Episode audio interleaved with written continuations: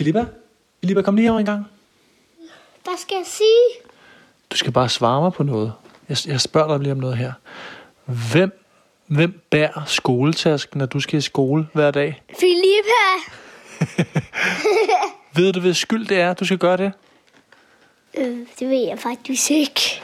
Dagens gæst er... Person Svjørsen. Du har sikkert også bemærket, at livet er ikke en dans på roser. Ingen af os kan undgå modgang, nederlag, krise, tvivl og sorg. Så hvordan reagerer vi på det?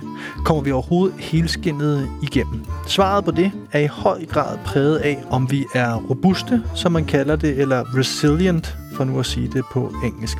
Og robusthed er i øvrigt tæt knyttet til livsglæde, mening, selvværd og flere andre centrale dele af det, vi kender som et godt liv. Robusthed bliver grundlagt allerede i vores barndom, og derfor er videnskaben meget interesseret i, hvordan forældre og andre forbilleder igennem deres adfærd kan hjælpe deres børn med at blive mere robuste, så de kan klare alle de ting, som livet har at byde på, uden at komme i uføre undervejs. Herhjemme, der har vi faktisk en ekspert ud i netop dette her med, hvordan vi gør vores børn robuste. Han hedder Per Schultz Jørgensen. Han er professor i socialpsykologi. Han er tidligere formand for Børnerådet og blev tilbage i 2011 udpeget som medlem af Værdikommissionen af den daværende kulturminister Per Stig Møller. Per han er efterhånden 86 år, men er stadig aktiv som sparringspartner og foredragsholder på skoler og børneinstitutioner. Det var faktisk på den måde, jeg stødte på ham. Han holdt simpelthen et foredrag nede i min børns institution. Efterfølgende læste jeg hans seneste bog, Robuste Børn, fordi jeg simpelthen var blevet så inspireret af hans foredrag, og jeg også fået en masse dårlig samvittighed. I denne podcast, der får du Pers gode råd til, hvordan du opdrager robuste børn, hvad du skal være opmærksom på i din egen adfærd undervejs, og også på, hvad I sammen som familie skal lægge vægt på for at hjælpe jeres børn med at blive sunde, voksne mennesker. Her har du interviewet med Per. Jeg håber, du synes om det.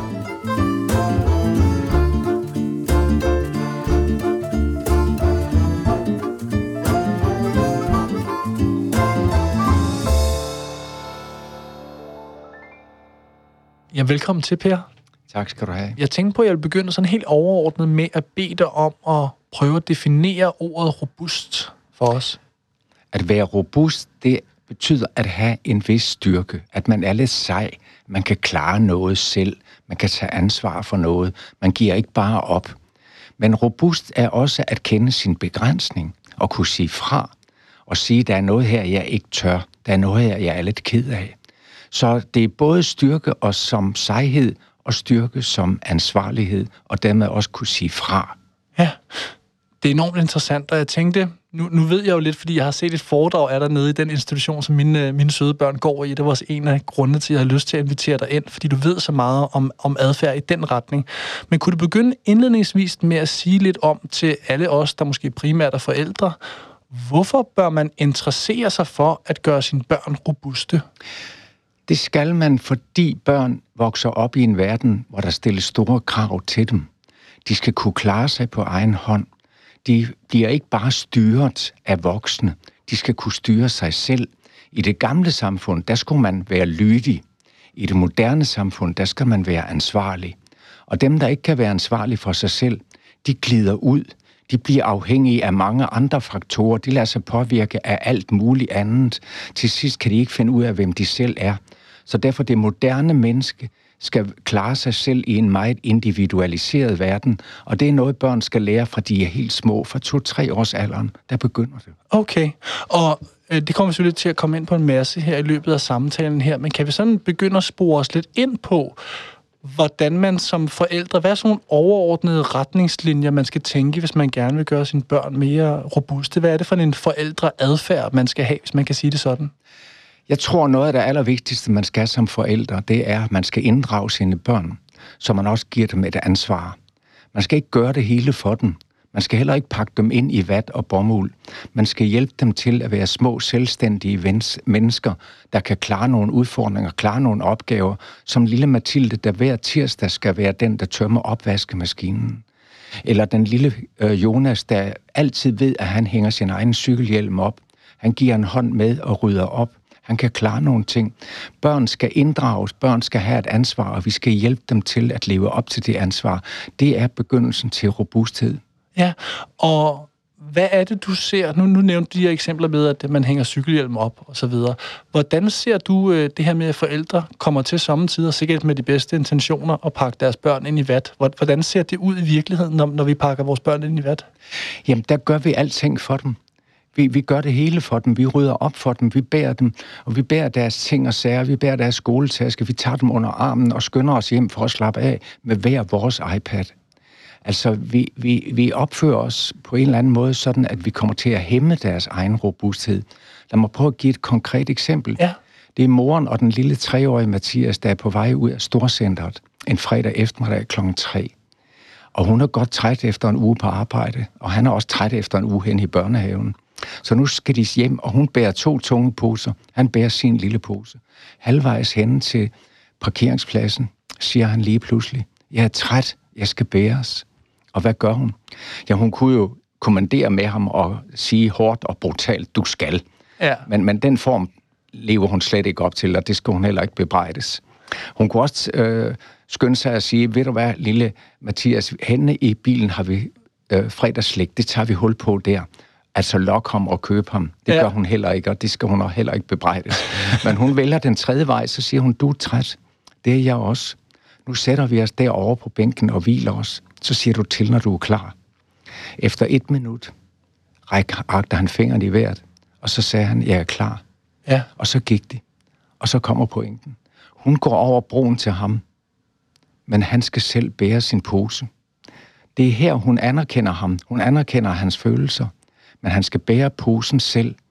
Det er det helt grundlæggende i den ansvarlige gørelse, at hun ikke gør det for ham.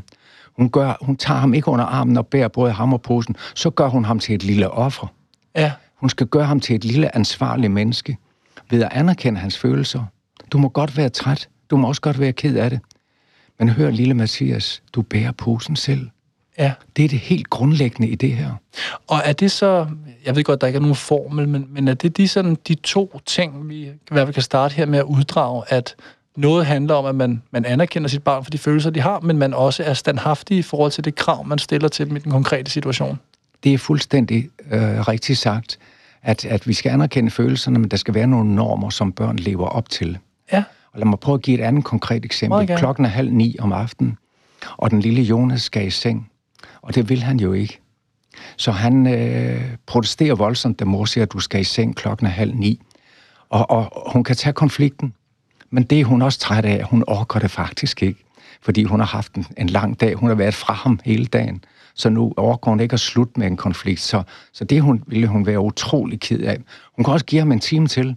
Så ved hun, det er et skråplan, og i morgen bliver det så måske en halv time til, og så er vi ned af, rutsjebanen. Hun vælger den tredje vej. Så siger hun, du har det så sjovt. Du er også træt. Nu hjælper jeg dig af med tøjet, for du skal i seng.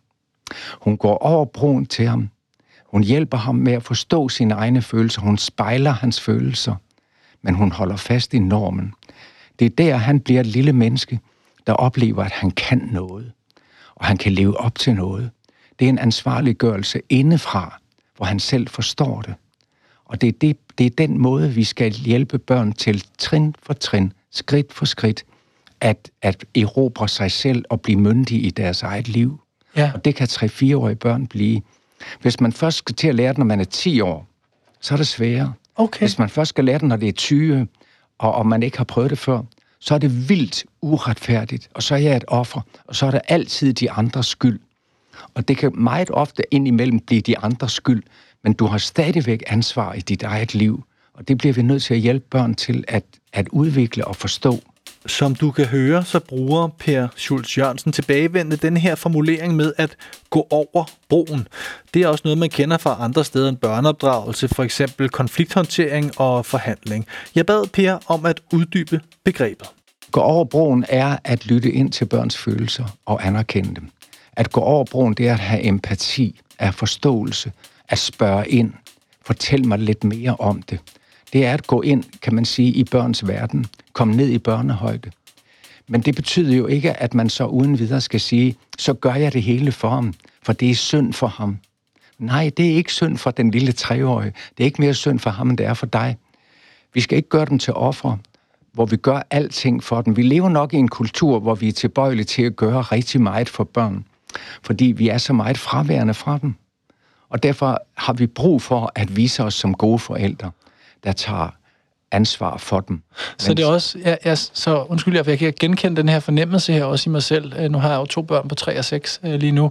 Øhm, det er jo ikke en skyldfølelse, men det er, jo, det er jo den oplevelse, at i og med, at man måske ikke altid har så meget tid, som man gerne vil, så når man er sammen, så vil man jo i udgangspunktet gerne have, at det ikke er præget af konflikter. Er det det, der kommer til at drive måske forældres beslutningskraft lidt for meget engang imellem? Det tror jeg, det gør at vi lever nok i en kultur, hvor, hvor familien er jo en ny, moderne familie, hvor både mor og far er på arbejde. Ja. Og, og, og flere og flere småbørnsmødre arbejder jo på fuld tid.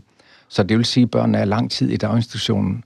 Og det betyder så også, at, at vi skal have genoprettet en hel masse ting, når vi kommer hjem fra arbejde, der ved 3, 4, 5 tiden om eftermiddagen. Alle mødes i familien, og så skal vi have det rigtig hyggeligt sammen, og så skal vi i hvert fald ikke have konflikter. Nej. Og det er klart, og det er til at forstå for en hver, ja. at man orker ikke de konflikter. På den anden side kan du sige, børn skal jo også have en ledetråd i deres liv. Vi skal hjælpe dem til at, at, at udvikle nogle trædesten, kan man sige. Trædesten, hvor de selv kan træde en sti i deres eget liv. Og det er det, man kan sige, de første 4-5 år er utrolig vigtige i den sammenhæng her. Hvad, hvad tænker du, du må støde på ofte øh, forældre, øh, som igen med de bedste intentioner kommer til øh, at bære deres børns skoletasker, at putte deres madkasser ned i, at hænge deres cykelhjelm op. Alle sådan nogle ting, som jeg kommer til at gøre dagligt. Giv dem sko på, fordi de ligger og skaber sig på trappen. Og en af de grunde til, at forældre gør det, der er mange grunde. De fleste er jo principielt dårlige undskyldninger, men alligevel så er det jo ofte, fordi man skal nå et møde, eller man orker simpelthen ikke at få hjælp til at lave aftensmad, fordi man bare gerne stå og slappe af. Hvordan, hvordan hjælper man sig selv med at komme ud af nogle af de sådan lidt måske samtidig kortsigtede måder at, uh, at anskue det på? Jeg kan fuldstændig følge det, og, og det du peger på er tidsfaktoren. Jeg tror, noget af det, man kan gøre i en familie, det er at sætte sig ned sammen. Ja. Og holde en lille familierådslagning. Øh, både du og jeg og lille Jonas eller lille øh, Emma, eller hvem det nu er, vi sætter os ned sammen og siger, hvordan fungerer vi egentlig her? Hvordan skal det fungere for os, så det kan blive bedre? Og hvordan kan vi få børnene inddraget? Og hvis jeg skal nævne nogle af de vigtige faktorer, man bliver nødt til at tage fat i. Punkt 1, det er, at enhver familie skal have nogle normer, nogle små sociale regler, som børn, punkt 2, også er inddraget i. Ja. Børn skal være med til at bestemme dem. Og undskyld, jeg afbryder det her. Hvor, hvor gamle skal børn være her? Kan man sige noget? Jeg ved godt, det ikke er et præcist fødselsår, men hvornår kan man begynde Når at børn er 3-4 år, kan de fint være med på det. Ja. 5-6 år kan de fint være med. Og, og, og jeg vil sige, for børn af 4-5 år, der kan de også være med til at have små opgaver og små pligter, de skal udføre. Ja. Og det er nogle af dem, der tager tid. Men, men det er den tid, der er så velanbragt. Det er, kan man sige, en investering i en social kapital, som børn kommer til at kunne trække øh, ud i deres liv senere hen op gennem barndommen. Punkt 1 i den lille familierådsland, det er, er nogle gode normer.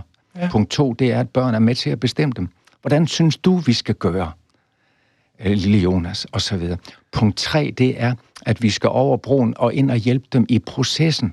Øh, jeg vil også godt fortælle en lille historie, der kan illustrere det. Det er en dreng, der har været i zoologisk have med sin far søndag eftermiddag.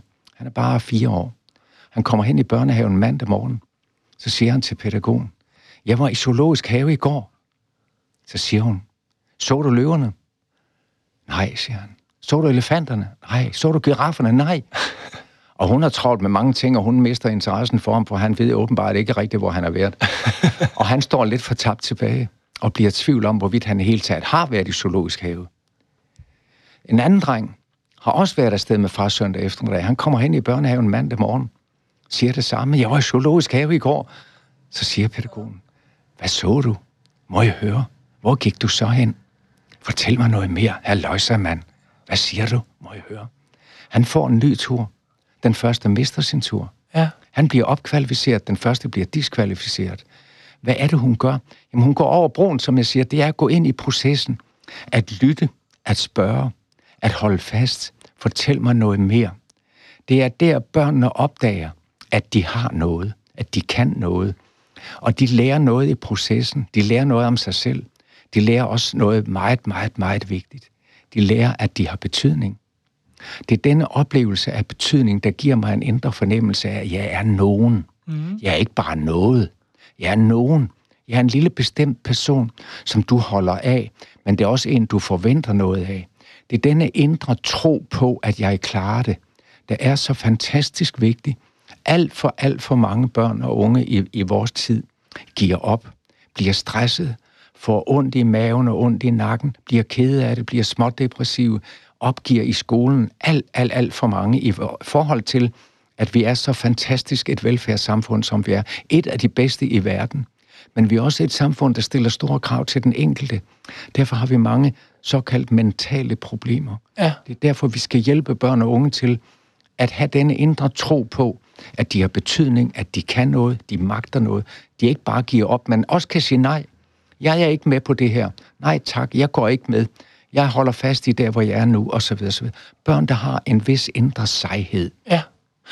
Jeg ved, at øh, en del af dit forfatterskab, men også virke, at, at det også handler om at inddrage sådan, jeg tror, du har sagt forskelligt, altså evnen til at kunne tabe sorte pær, uden at, at rive huset fra hinanden. Altså generelt det evnen til at kunne håndtere nederlag. Hvad, hvilken rolle bør nederlag spille i, i en barndom, hvis man kan spørge sådan? Du har fuldstændig ret. Nederlag, at kunne håndtere et nederlag, en krise, og man kan sige, at vi kommer alle sammen ud for en krise. Der er ingen, der går fri.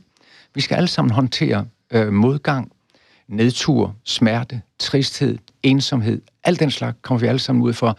Og omvendt lever vi i en kultur, der hele tiden berømmer præstation, ja. succesen. Dem, der kun møder et nederlag en enkelt gang eller to og oplever, at deres liv mister perspektiv overhovedet, de, de, de savner jo at kunne udvikle strategier til at imødegå det og håndtere det. Derfor skal børn også opleve en vis frustration. Vi skal ikke gøre det hele for dem. Som den daginstitution over ved Rigskov Damhuset, der siger, vi skal ikke pakke børnene ind i vat og bomuld. De skal møde lidt modgang. Og det, det skal børn også møde her. At de får ikke alt, hvad de peger på. Hvis du skal have det her, jamen, så skal du selv spare op til det, eller du skal selv bidrage til det, eller vi skal vente indtil på fredag, indtil, vi kan, indtil det her kan lade sig gøre, og så ja. videre. Og du nævner det der med, med kortspil og sorteper. Der er jo mennesker, som, som altid hjælper deres små børn til, at, at det er dem, der får mandelgaven. Ja. Han puttes direkte ned i barnets risengrød, og så vinder du mandelgaven. Man kan sige, okay, det kan du godt gøre af kærlighed.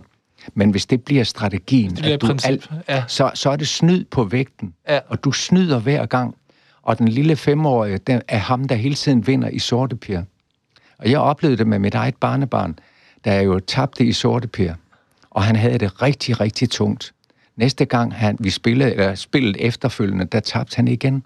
Så måtte han ned af stolen og ned og bide gulv til og så sagde vi til ham, okay, Lars, nu skal du høre. Der er to slags sorteperspil. Det ene, det er det spil, man spiller hen i vugstuen. Der vinder børnene altid. Så er der det spil, man spiller hen i første klasse. I skolen. Skolespillet. Der kan man vinde, og der kan man tabe. Det må man tage. Nu spørger jeg dig, Lars. Hvad kunne du tænke dig at spille? Er det vuggestuespil eller skolespil? Ja. Han sad lidt betuttet og var endnu ikke kommet over nederlaget. Så stirrede han på mig, så sagde han med sammenbitte læber, skolespillet. og så gik vi i gang. Så vandt han, så tabte jeg, så tabte han. Og nu var han ligesom gearet op til ja, ja. og sat op til at kunne klare det. Han har jo selv besluttet det. Han ville jo selv også være lidt voksen og kunne klare ja. nogle ting. Så på den måde inddrage børn i nogle normer, de selv er med til at sætte. Og så skal vi hjælpe dem til at klare det og leve op til det. Det er denne dobbeltstrategi. Anerkend deres følelser. Du må godt være ked af det nu. Jeg bryder mig min sanden heller ikke om at tabe. Men ved du hvad, det, det er sådan er livet, min ven. For Per Schulz Jørgensen er det at føle et nederlag ved at tabe i spil eller ikke få mandlen til jul, altså tæt forbundet med, at børn gerne tidligt i deres liv må få noget, der minder om sandheden i hvert fald, også selv når det kan være ubehageligt. Her der er Per med en historie om en af de her svære vurderinger. Jeg kan huske, at en morgen blev jeg ringet op af en øh, værkfører på en, en, øh, et bilfirma, hvor jeg har købt bil gennem mange år. Og han vidste, hvad jeg arbejdede med børn, og jeg har været formand for børnerådet, og så spurgte han mig, jeg har brug for at spørge dig om noget. For mine børn og jeg, og vi i min familie, har oplevet, at min svoger har taget sit eget liv. Hvor meget skal jeg fortælle mine børn? Og øh, det var jo et svært spørgsmål. Og, og vi vil nok være tilbøjelige til at skåne børn for den triste melding, men omvendt er han jo gået bort. Så om, om min holdning til det er, at vi skal ikke lyve for børn. Vi skal fortælle dem børn, så langt vi kan fortælle dem sandheden. Mm. Og det var han også fuldstændig med på. Så langt vi kan, skal vi følge op på børnenes spørgsmål, og det var det ledestjernen for mig. Svar på børnenes spørgsmål. Og du kan også måske fortælle, at han var så ked af det, at han ikke mere klarede at leve. Så, så øh, hvis du lyver for den nu, så opdager de, at du har løjet på et tidspunkt, og så er det blevet svigtet to gange. Ja. Dels af deres kære onkel, der gik sin vej, og at du løj for dem. Du inddrog dem ikke. Så derfor er min ledetråd, både når det er stimulerende opgaver, når det er historier, vi skal fortælle, og når det er en krise, vi måske har hjemme med mor og far. Ja. Øh, det nytter ikke noget, at vi tror, at vi kan holde børnene ude af det. Vi skal følge vores, lytte til vores fornemmelse af, hvor er børnene selv, hvad er det, de spørger om. Og du skal ikke fortælle dem mere, end de kan bære. Men du skal prøve at svare dem helt ærligt og hjælpe dem. Det med at fortælle sandheden og ikke pakke vores børn ind i vat, hænger i øvrigt også sammen med en af Pers og i øvrigt også forskningens andre kæpheste på det her område. Det handler om ros. Vi er meget tilbøjelige til hele tiden at rose børn. At, at vi roser dem i en uendelighed. Nej, hvor er det fantastisk. Hvor er det super godt. Du er verdensmester. Øh, og så ender vi med slet ikke at få, få snakket sammen om det. Og jeg husker også, at et af mine børnebørn kom med en tegning øh, med nogle streger og, og noget faglægning, og jeg kunne ikke lige se, hvad det var. øh, og jeg kunne jo godt der have sagt, nej, hvor er det fantastisk, det skal op og hænge på opslagstavlen, ja. du er verdensmester og så videre. Nu gjorde jeg det ikke, nu gik jeg, undskyld igen udtrykket, jeg gik over broen til ham, Ja. og så spurgte jeg, sig mig, hvad er det, du har tegnet?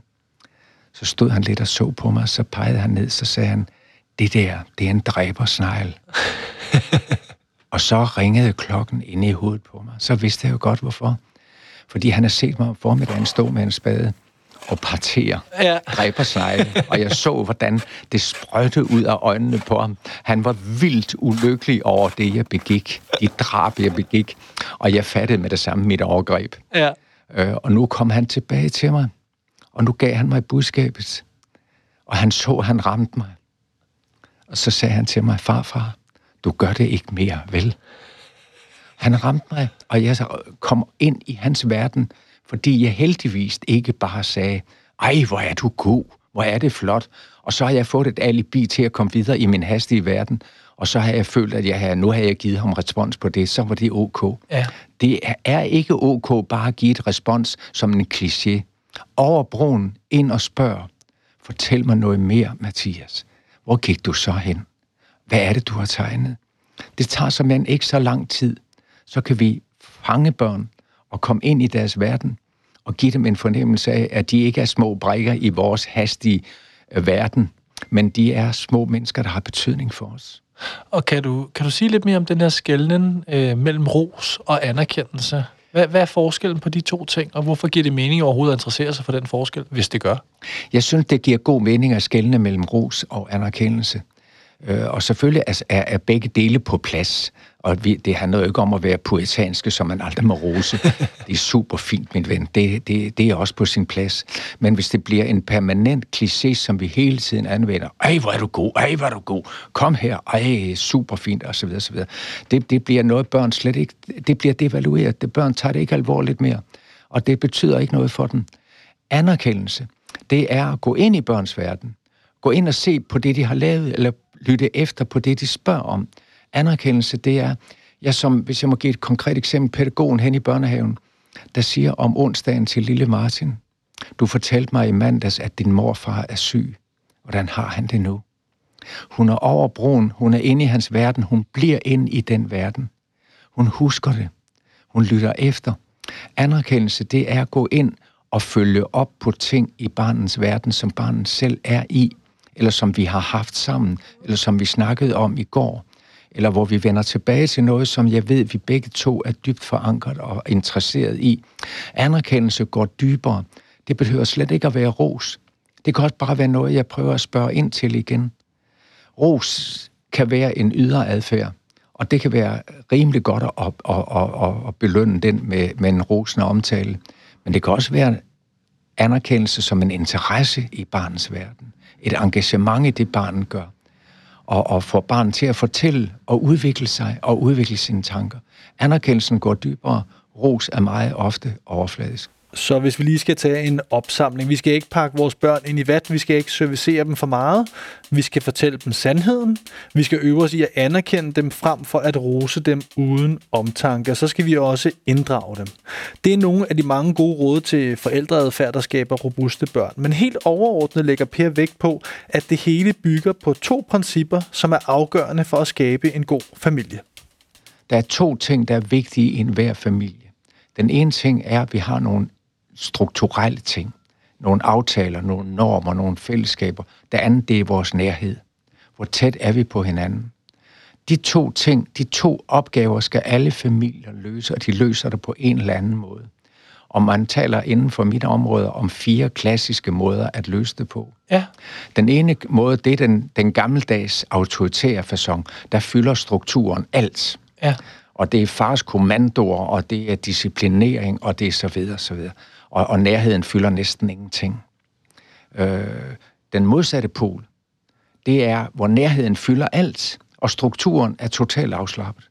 Det er nærmest kaos i familien ind imellem, og vi flyder bare ud, vi slapper af, det er den totale frihed. Det er laissez-faire-familien, ja. hvor, hvor vi tager det lidt på bedste skub, slap nu af, mand. Og, og, og, og, og, og det gør vi så. Og det er en familie, som, som også indimellem er lidt simpelthen kaotisk. Ja. Så er der den afmægtige familie, der hverken har kontrol eller nærhed. Forældrene er givet op, de er stået af, de har givet fortabt, de er selv ramt af sociale begivenheder, den afmægtige familie. Så er der endelig den sidste familie.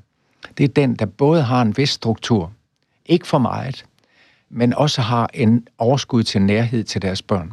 Det er den autoritative familie. Okay. Det er den proaktive familie. Det vil sige den familie, der sætter sig ned søndag aften og siger, okay, på mandag, Morten, der skal du jo afsted derhen, og jeg skal tirsdag, der skal du så til spil, lille Mathias.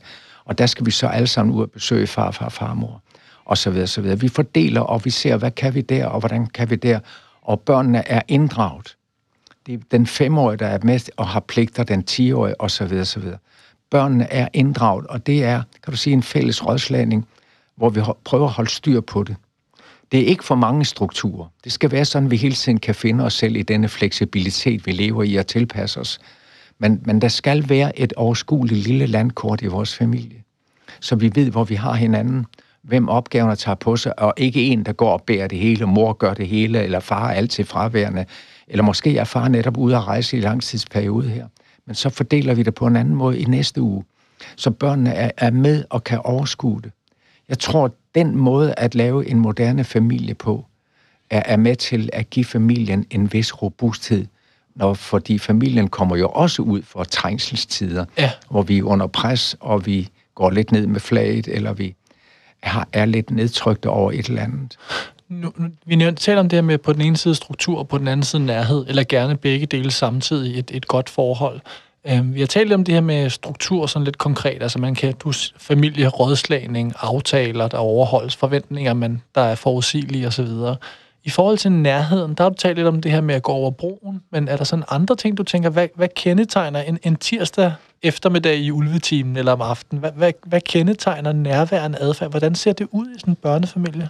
Jeg tror, nærvær er karakteriseret både ved det, du siger, at gå over broen, men også evnen til at kunne lytte ind til hinanden at vi giver plads til hinanden, at børnene også får lejlighed til at, at spørge ind til mor og far, og spørge ind til, hvad, hvad der er sket i den uge, der er gået her, og børn, eller de voksne kan spørge ind til hinanden, og fortælle hinanden, yde omsorg, yde nærvær, være nærværende.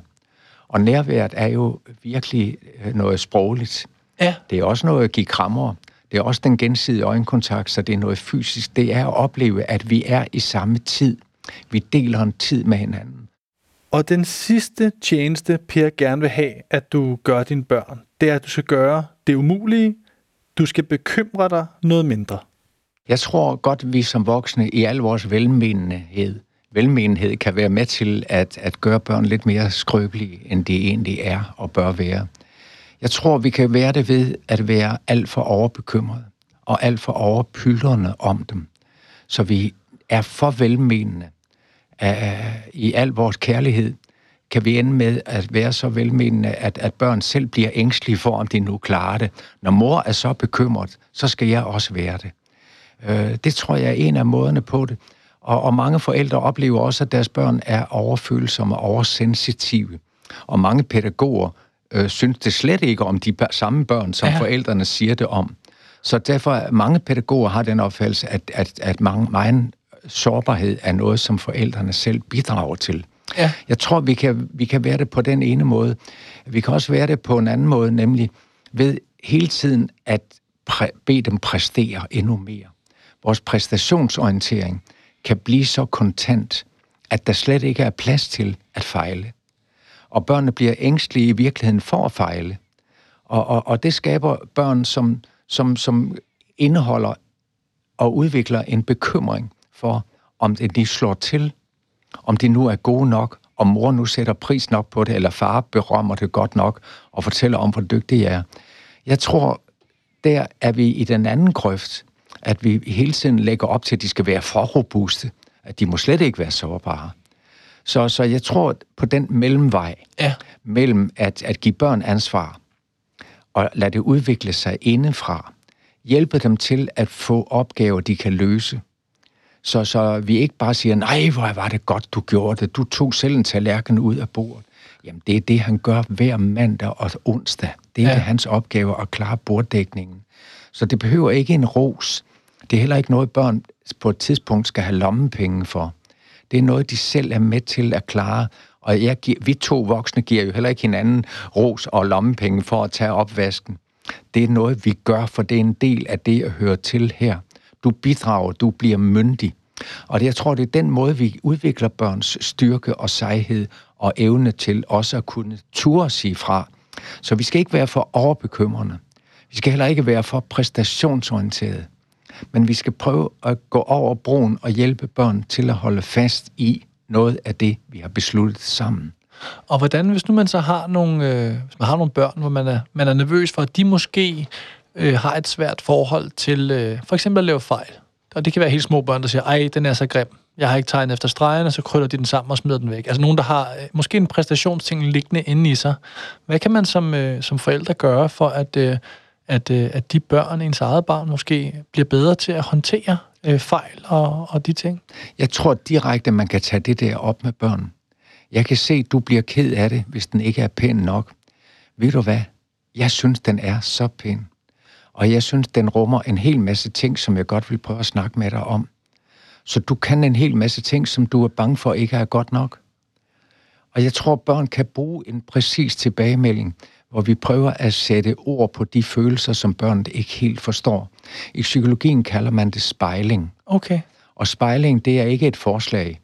Det er en, en fortælling til barnet om, hvordan barnet har det. Altså for eksempel, når barnet skal i seng om aftenen, du har det så sjovt nu, men du er også træt. Nu hjælper jeg dig af med tøjet. Og er det fordi, undskyld jeg afbryder, er det fordi barnet måske ikke er gammel nok til at vide, hvad det er for en følelse, de har lige i øjeblikket? Netop. Barnet har mange modstridende følelser i sig, og, og, og nogen dominerer, og de kan ikke helt sætte ord på det. Og, og selvkontrol, hvordan er det uh, interesse, hvordan er det knyttet til robusthed, hvis det overhovedet er knyttet til det? Det er knyttet meget til robusthed, at kunne styre sine impulser. Ja det er noget af det helt vigtige i et, et liv i dag. Og robust, det er at kunne styre sine impulser. Og også at kunne styre sig selv på den måde, at jeg står af her. Jeg har modet til at stå af her og sige til alle de andre, der står og ser på mig, ved du hvad, jeg er stået af, jeg går ikke med. Ja. At kunne det og, og holde fast i sit egen indre fornemmelse, det er jo en styrke, og det er robusthed, at man ikke bare giver efter. Det er der, jeg har en forståelse af, at jeg står for noget. Jeg kan noget. Jeg tror på noget. Jeg tror på, at jeg har betydning for dig. Og derfor kæmper jeg også, og jeg ved, at jeg klarer det. Det er den, det allervigtigste budskab. Det vokser indefra. Der er mange, der kun har det på ydersiden. De ja. ser seje ud. De, de øh, stråler af selvtillid. Men de møder næsten de, de skal ikke møde mig en modgang, før det bryder sammen for dem. Ja. Og det kan gælde voksne, og det kan gælde børn. Ja. Så, så det, det er det samspil mellem at kunne noget på det ydre plan, men have den indre tro på, at jeg er nogen, og jeg kan holde ud og ja. klare det. Det sidste spørgsmål, jeg har til dig, Per, øh, i dag, det er et spørgsmål om fejlretning. Øh, jeg tror, mange forældre kender det her med, at deres børn, øh, uanset hvilken alder de har, øh, forsøger at blive dygtigere til ting, og, og nogle kan ting kan de, og nogle ting kan de ikke.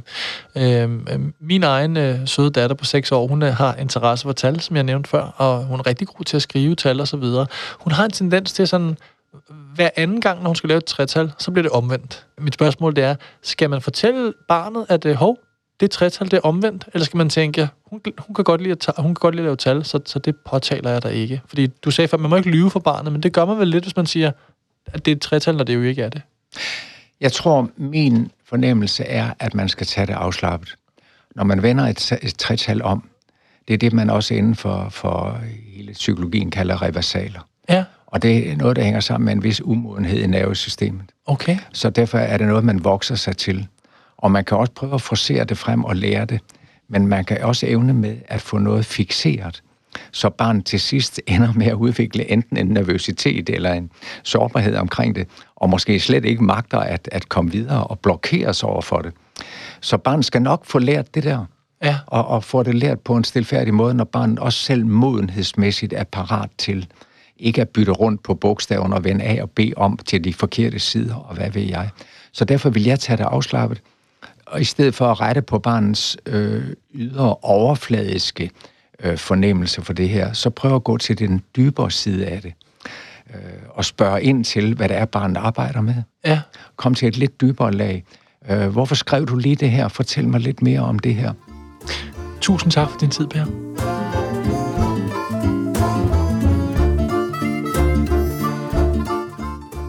Det var interviewet med Per. Jeg håber, at det gav mening for dig at bruge tid på det.